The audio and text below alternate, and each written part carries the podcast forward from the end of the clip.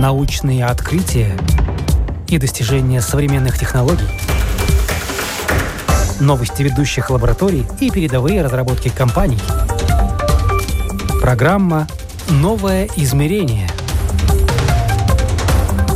Мы рассказываем о том, каким будет мир завтра.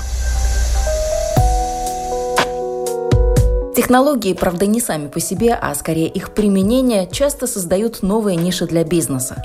Меня зовут Яна Ермакова, это программа «Новое измерение», и сегодня рассказываем как раз об одной из таких ниш и о перспективах ее развития.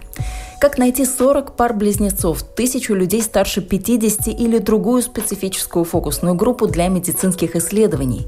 Директива о защите данных такие поиски сделала практически невозможными, и этим тут же воспользовались компании, которые специализируются на базах данных. Теперь для них это бизнес.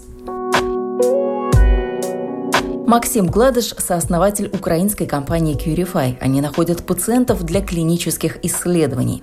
Не раз за время нашего разговора Максим извинится за то, что не всегда вспоминаются нужные русские слова, и часто приходится заменять их английскими.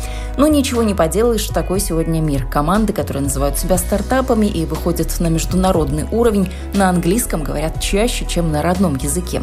Главное, что нас интересует, это, собственно, сама идея, так что с нее и начинаем. Проблема, которую мы решаем, это то, что тридцать процентов клинических исследований, они не находят достаточно пациентов для того, чтобы вывести новую медицину на, на рынок.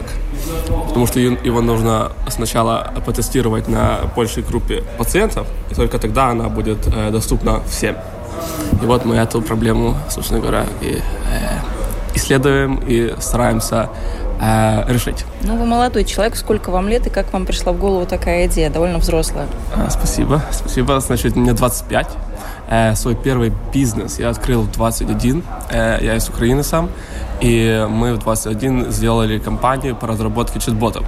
Четыре года мы работали над этой компанией, и так случилось, что мы очень много работали с большими фармакомпаниями. Насколько успешно вы считаете, что решили вот проблему, которую вы нам озвучили? Mm-hmm. Что вы сделали? С последним нашим клиентом, например, мы нашли сорок пять пациентов для клинического исследования за четыре недели. В то же время, за то же самое время, за четыре недели, наш клиент не смог найти даже одного. Близнецы должны были просто сдать кровь на анализ. Они должны были быть здоровыми. Извините за мой русский, я не очень хорошо. Ну, понятно, что вы с Украины, для вас русский да. не основной, украинский основной, но тем не менее. Да, спасибо, спасибо. И они не смогли, не смогли найти э, достаточно пациентов. Если быть точным, они э, нашли э, ноль пациентов за то же самое время. Потому что сейчас, как они это делают, чтобы найти пациентов, они, они используют очень мануальные решения, то есть флайеры раздают людям или звонят докторам и спрашивают, или есть у них кто-то. В надежде, есть. Что где-то тут да. есть близнецы, да? да? То есть иголку в стоге сена ищут. Да, именно так. Очень хорошо. Очень хорошо вы описали. А как вы это делаете, если у вас а? все так успешно, сорок пять mm. человек вы нашли, как? Что мы делаем? Мы, мы берем все данные всех исследований, которые есть публично доступны, в одну такую базу, и мы делаем их доступными для прочтения, потому что они очень сложно написаны. Простой человек не сразу поймет, что это такое. Но мало только лишь собрать базу данных. Максим говорит, много времени они тратят на то, чтобы рассказывать пациентам и, возможно, будущим испытуемым, почему важно участвовать в исследованиях.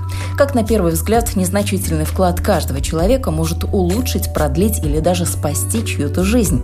Информационные и образовательные кампании проходят в социальных сетях. Так шире охват аудитории. Мы обучаем пациентов, что такое клиническое исследование, почему они хорошие и почему они безопасны. Это просто сдать кровь там, пару раз. И потом э, в чат-боте мы квалифицируем пациента, и мы делаем это в масштабе, or at scale in English. То есть мы в, мануально не, не звоним пациентам и не говорим, вы мужчина или женщина, вам сколько-то лет, вы имеете близнеца. Мы, мы, мы делаем это, это все делает чат-бот, и потом мы э, матчим нужное исследование с чат-ботом.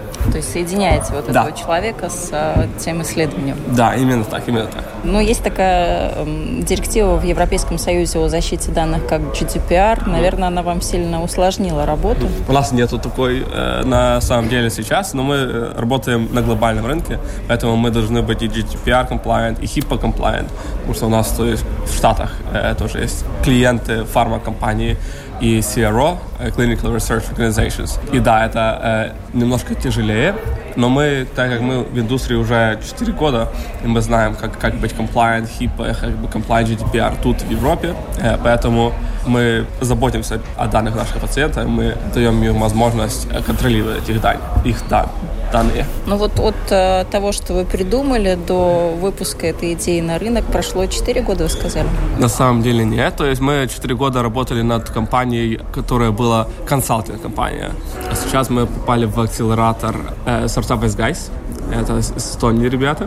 И там у нас была задача сфокусироваться. То есть у нас была компания большая, большое количество проблем решали. И там мы придумали эту идею. Мы начали делать какие-то интервью с большими фармакомпаниями, с Рос, чтобы подтвердить, что это такая большая проблема не только у наших клиентов, но и на большом уровне. И это действительно так.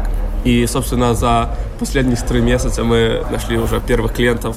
А любых можете найти пациентов под исследование? Насколько большая у вас база данных? Мы делаем это двумя способами. То есть у нас есть social media, где мы собираем эти данные, спрашиваем, или мы можем э, эти данные использовать. А также мы имеем партнеров. Есть такие тип компании BioBank.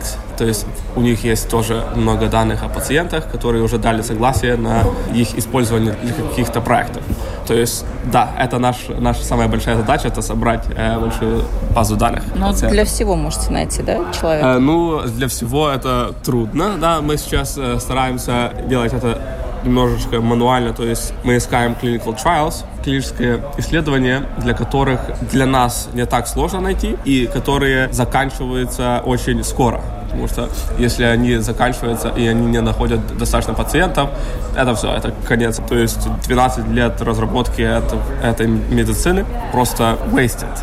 Потеряно. Потеряно, потому что они не пройдут эф ди эй approval, и они не протестировали этот, эту медицину на достаточных пациентах, и все. То есть мы стараемся найти те на данном этапе, которые для нас возможно найти. То есть не все на самом деле, но мы стараемся расширять, расширять, расширять. Какие именно это исследования? Вы сказали про э, то, что можно просто сдать кровь, но да. Вот потенциально что это? Для чего? Для каких э, целей? Наверное же вы смотрите, для чего вы да, выбираете да. вот этих э, подопытных, да. назовем их так очень ласково. Например, с этими близнецами они хотели близнецов здоровых, чтобы просчитывать риски э, других э, заболеваний. Это было в, для здоровых. Т- также у нас был э, меланома стадии. То есть исследование для меланомы. Также у нас было для сердечных заболеваний. Нам нужно было найти пациентов, которые уже имели проблемы с сердцем, какую-то либо операцию, либо что-то похожее, и только с ними мы работали, чтобы понять, что будет с ними дальше и как мы можем помочь им дальше. У вас есть статистика, там проценты вот прям приведены. Расскажите нашим радиослушателям в процентах. Наверное, это всегда так нагляднее выглядит. Вот проблемы и то, что вы помогаете решить. Там были восемьдесят восемь процентов, по-моему, там тридцать с чем-то процентов, еще что-то шестьдесят девять. То есть, если э, кратко, то чтобы сделать одну таблетку, в среднем это двенадцать лет. двенадцать лет работы больш- больших команд, экспертов. И потом последние шаги э, выпуска этой таблетки — это третья фаза клинических исследований.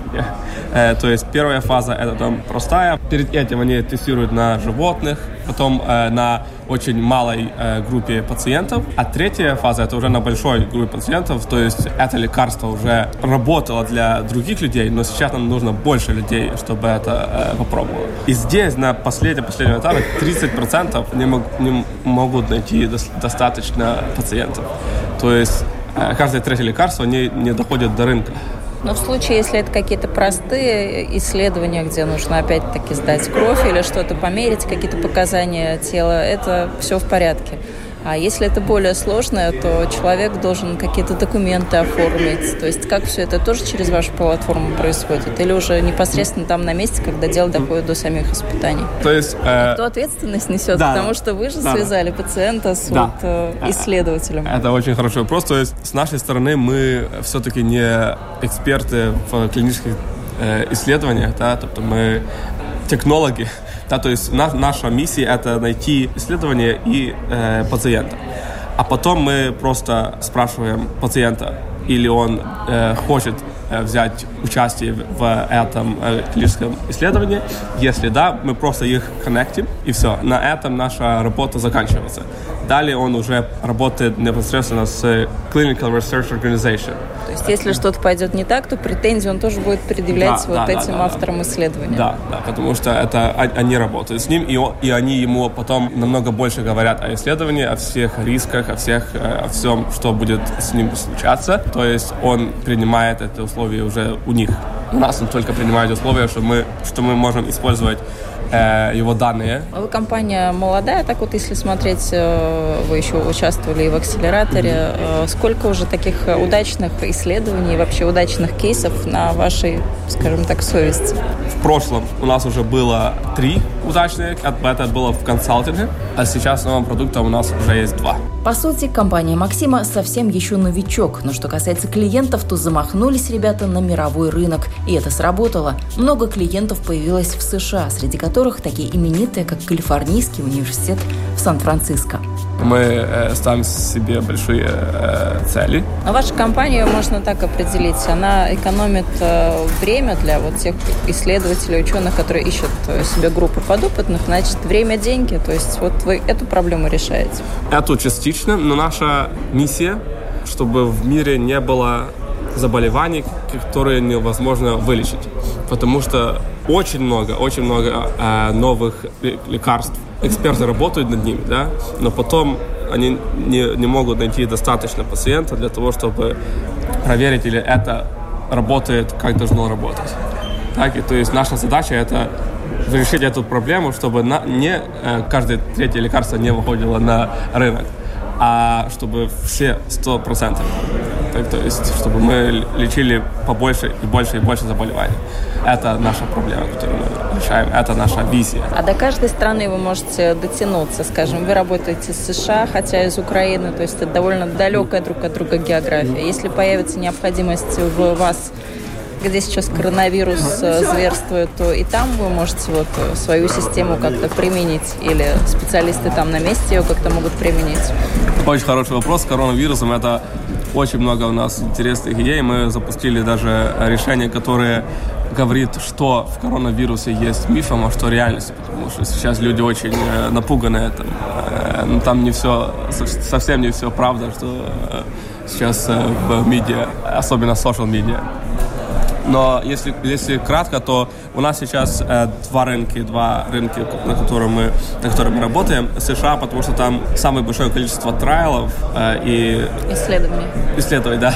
Извините. И в, в Европе, и у нас здесь есть хорошее количество контактов, у нас здесь тоже клиенты, и у нас здесь есть... Мы, мы здесь находимся, то есть нам тут э, попроще. Но что, чтобы нам э, зайти на другой рынок, нам нужно понять их, э, их э, собственно, процессы в clinical trials, в клинических э, исследованиях и их, и, их не правила, как, как нужно работать с данными. А когда вы приходите к...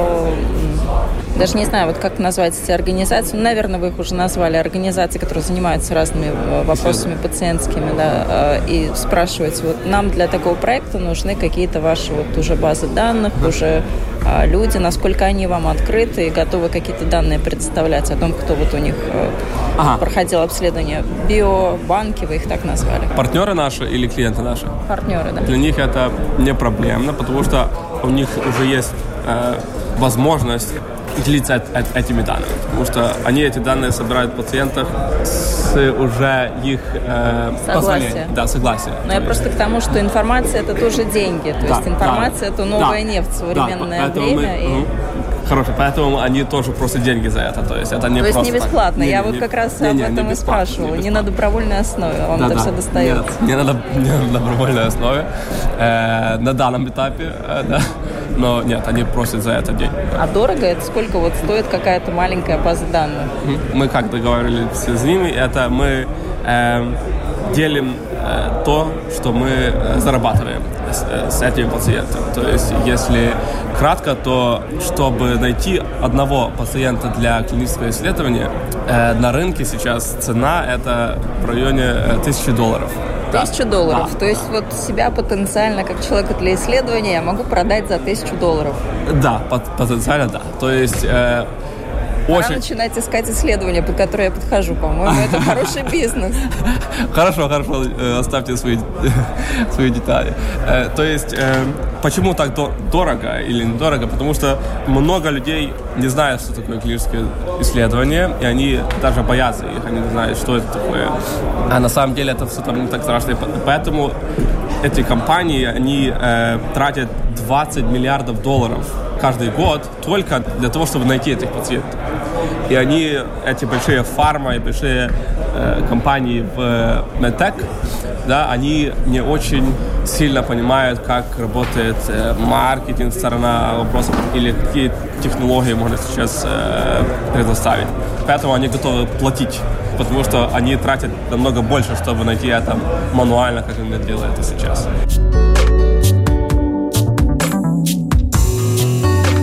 Как вы назвали свой стартап и почему именно так? Вот, хороший вопрос, спасибо. Значит, назвали Qurify, Qurify.ai. Э, почему так? Потому что мы на самом начале мы думали, что это сам, э, что-то как Spotify э, для clinical trials.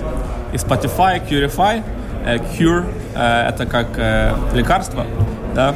То есть мы хотели, это игра слов, потому что мы собственно, показываем все клинические исследования как музыку в Shopify, да, и потом уже пациент или простой пользователь, он выбирает себе, который ему нравится, который ему подходит.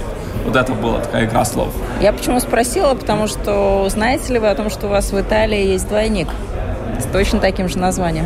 Да, вот это мы не знали. Мы, собственно, гуглили э, перед этим, да, но это э, не нашли ничего. Вот этот двойник занимается тем, что он тоже соединяет пациентов э, с медперсоналом, но там эта идея работает э, для людей пожилых или с какими-то проблемами, кому нужны медсестры или персонал, который будет за ними присматривать. Ага. И вот так они через тоже платформу находят э, медсестер, а. и пожилые люди находят себе ассистентов. Так что можете погуглить, посмотреть, у вас есть коллеги, можно так сказать, или двойники.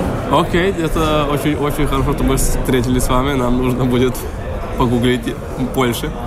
А почему о вас так мало информации в интернете? Потому что, как я сказал, мы сделали эту новую компанию, только идея появилась три месяца назад. То есть э, мы только запустили сайт там, два месяца назад.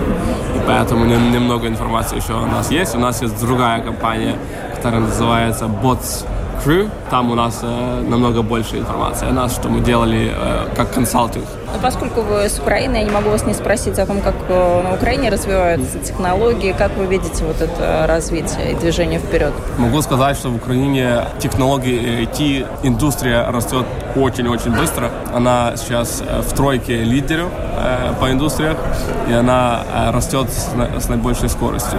Проблема, которую я вижу в индустрии, это то, что стартапы у нас только начинают рождаться. У нас уже есть свой юникорн, но в Эстонии, например, намного больше.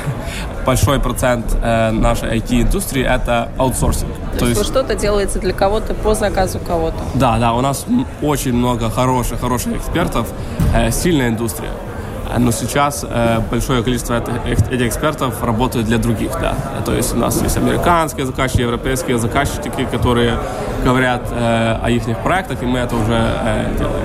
Но сейчас мы видим этот поворот в ай ти-продакт-индустрию и стартапы, поэтому я очень, очень рад это видеть и очень-очень рад видеть то, что индустрия растет, да, и больше и больше инвестиций привлекает Украина и ай ти с других стран. Например, в нашем, в нашем городе Львов, откуда я, поэтому у меня русский такой не очень хороший. Отличный русский. Он смешивается с английским, но это даже неплохо. Да, да, спасибо. Сейчас все на английском, международный язык, поэтому это нормально. Да, спасибо, спасибо. То есть, э, э, извините, не зрители, слушатели, за такой русский. Но э, у нас во Львове, например, у нас строится этот большой ай ти-центр, и мы привлекли инвестиции на сто шестьдесят восемь миллионов долларов. В, это просто в строительство этого. И там будет все, там будет и университет технический, и компании большие, и отели, и конференц-зала. У нас есть тоже большая конференция, как здесь TechChill. У нас есть каждый год ай ти-арена. Она даже побольше будет э, э, TechChill, но растет, растет индустрия, и я очень рад это видеть. А наблюдаете ли вы отток специалистов ваших, скажем, айтишников в другие страны, или они делают все на месте, ну вот именно на удаленном каком-то mm-hmm. варианте работы? Я думаю, что у нас было время, когда специалисты ехали куда-то, но сейчас это совсем не тренд, я бы сказал, потому что ситуация такая, что у нас ай ти-индустрия, она зарабатывает в долларах, и цены в Украине очень низкие. То есть, работая в Украине как разработчик, у тебя может быть намного лучше уровень жизни, чем работая программистом в Германии, например, или даже в США, потому что зарплаты высокие в долларах, а цены низкие. Ты можешь себе позволить все, что, все, что желаешь. То есть сейчас у нас тренд, что больше и больше людей из других индустрий хотят перейти в ай ти, потому что там привязка зарплаты к доллару. И у нас в две тысячи тринадцатом остался большой обвал гривны после этих всех событий на Майдане. Доллар с восемь гривен за доллар подскочил. Слетел до небес. Да, даже было время, что было сорок, то есть э, в пять раз. А сейчас? А сейчас двадцать четыре, двадцать четыре и пять. То есть люди, которые в гривнах зарабатывают, им тяжелее намного. Поэтому сейчас больше и больше людей ищут работы, где можно, где есть привязка к доллару, где есть экспорт услуг. Какие стартапы развиваются? А, стартапы. Самый известный, наверное, сейчас это Grammarly. Они к вам перешли, насколько я знаю, то есть это не совсем ваш. Ну, это, я бы сказал, наш. А стартап, то есть не... Все-таки да, ваш. Да, да, все-таки наш. У нас, у нас есть, как я сказал, у нас есть очень хорошая экспертиза в технологии. Знаете, что такое Grammarly? Ну, это проверка на орфографические и другие ошибки различных да. текстов. Да, да, то есть это вы пишете на английском языке, и он, он подсказки делает, что вы делаете не так. То есть у них сейчас уже... Понятно же, офисы в Сан-Франциско и в Америке, и, я думаю, даже в Европе.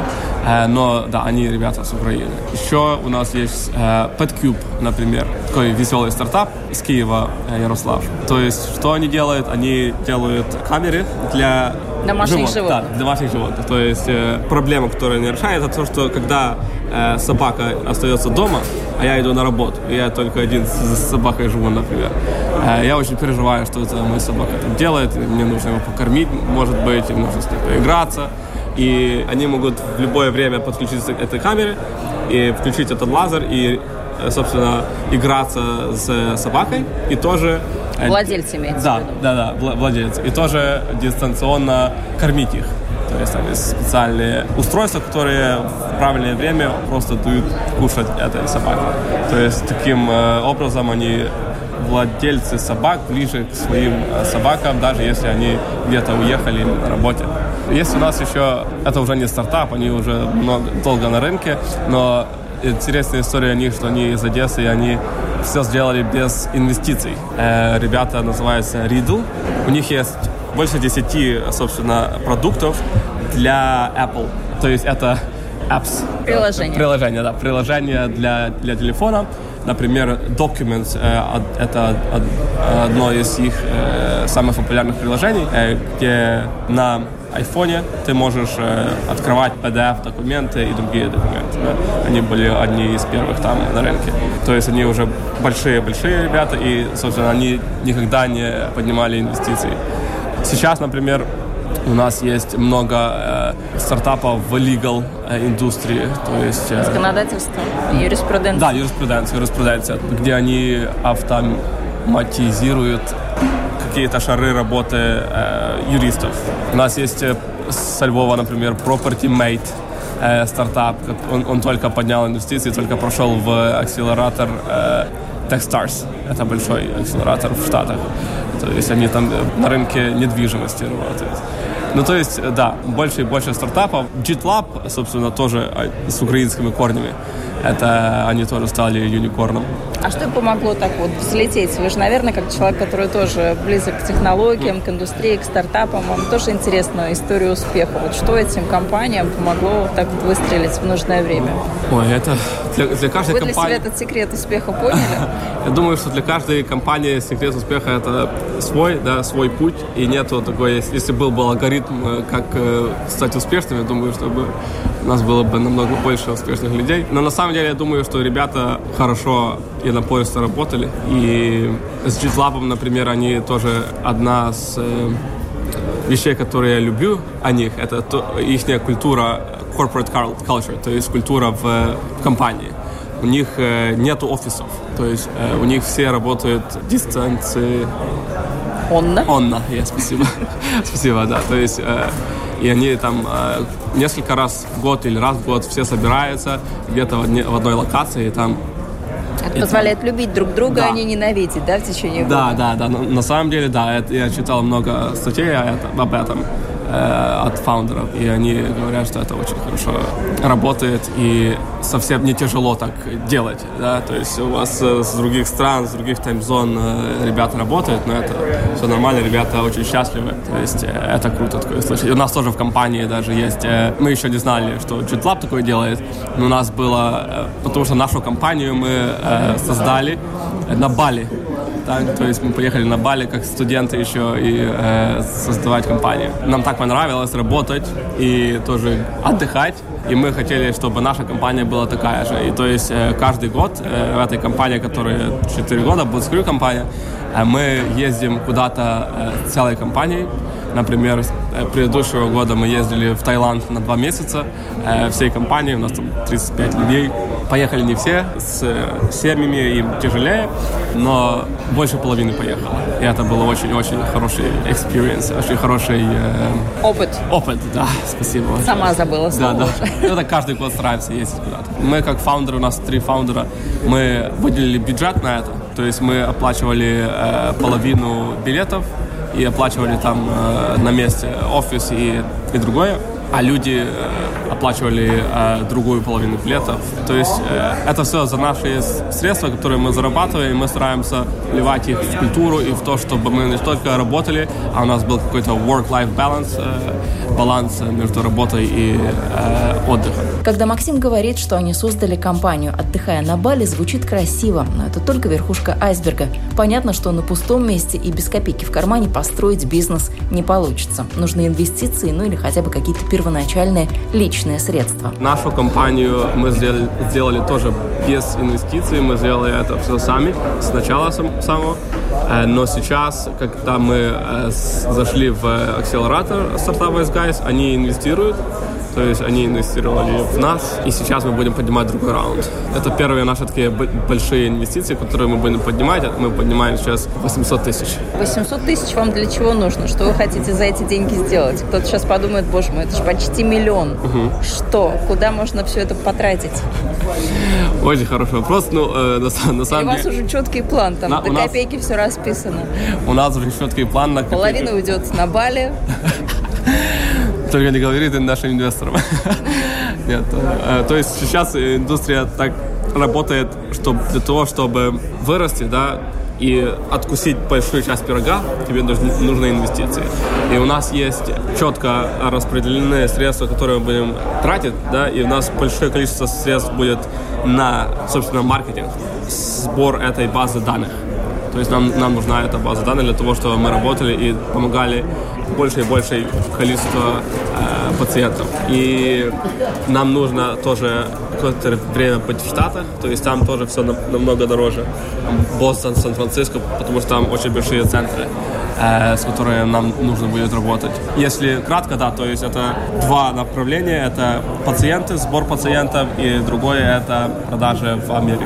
То есть на это мы будем тратить наши э, средства, и нам этого хватит на восемнадцать э, месяцев. После этого мы будем поднимать другой раунд.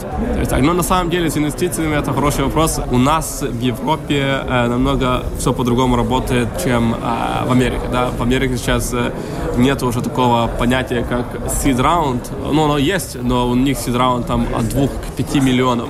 Они поднимают, да, за один раунд, только с идеей даже. У нас это еще немного лучше или хуже, я не знаю, но консервативнее. То, то есть наши европейские инвесторы, они, они больше думают над э, принятием решений, больше э, рисков. В, вот вы когда разговаривали с коллегами, с инвесторами, с да. коучами, какие риски вам называли? Вот вас о чем спрашивали? Потенциальные риски ваши в чем? Самый большой вопрос, который мы задавали, это к, к данным. Да, то есть данные пациентов, особенно и в Европе, и в Штатах, это очень тяжело. То есть если мы что-то сделаем не так, и кто-то другой получит к ним доступ, это будет очень плохо.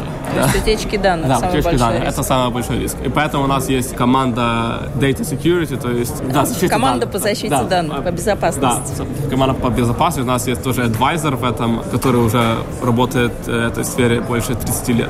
Тоже люди говорят о том, что мы слишком молодые, чтобы еще э, такую проблему решать. Ну, судя по тому, что вы рассказали о том, какой у вас большой опыт. Кстати, вот ваша история. Вы из какой сферы пришли, ваше образование?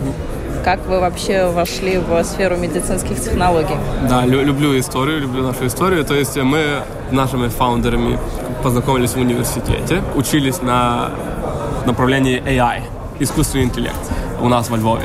И поняли, что нам очень приятно вместе работать, и мы не только хотим э, ходить э, и учиться, а хотим что-то делать. И мы уже начали стараться какие-то проекты делать э, и что-то учиться программировать э, э, вживое. Да? И потом э, мы, собственно, пошли на работу все трое, на разные работы, чтобы получить э, немного опыта. И потом мы э, начали ездить на хакатоны. Э, знаете, что такое хакатоны? Ну, да? Когда за несколько дней нужно придумать командам какую-то гениальную идею, даже на стадии прототипа или просто какую-то идею. То есть дальше там это все может варьироваться. Да, да, то есть двадцать четыре сорок восемь часов, э, и вы просто что-то делаете, прототип, придумайте идею, проблему, презентацию, и там за двадцать четыре часа вы должны это все представить, э, и, и все, да. То есть мы очень любили это, и мы поняли, что нам, нам нравится какие-то проблемы э, решать. И на одном из этих хакатонов мы, собственно, сделали чат-бота.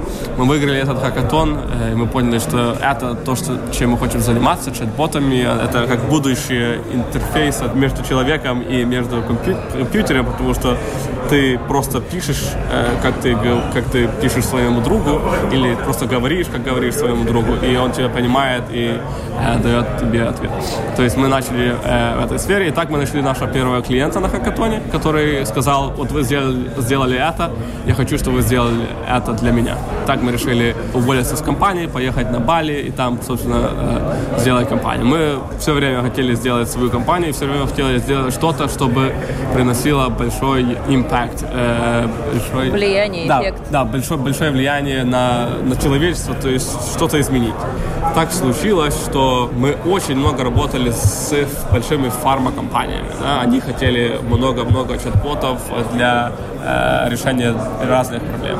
И этот опыт нам помог, э, собственно, понять э, эту индустрию, и мы решили: вот это то, что можно делать для, для человечества, да. Остров Бали, он вот прям располагает к идеям. Мне кажется, там только вот лежать лениво на пляже, или изучать страну, или смотреть, не знаю, там на океан, на солнышко, на природу, mm. ходить по храмам. Вот как, как у вас все это в голове сложилось вместе? Ведь совершенно такая нерабочая же атмосфера. Или у вас наоборот? Мы просто очень любим путешествовать. И, как ни странно, для нас это э, получилось даже б- больше эффективно, э, нежели сидеть в Украине. Почему? Потому что там, ну, много солнца, много э- энергии, да, и мы могли работать э, много и в то же самое время не выгорать, э, да, потому что мы ездили, что-то видели, красивые места, плавали, занимались серфингом, да. Это был правильный баланс между работой и между отдыхом. И таким образом ты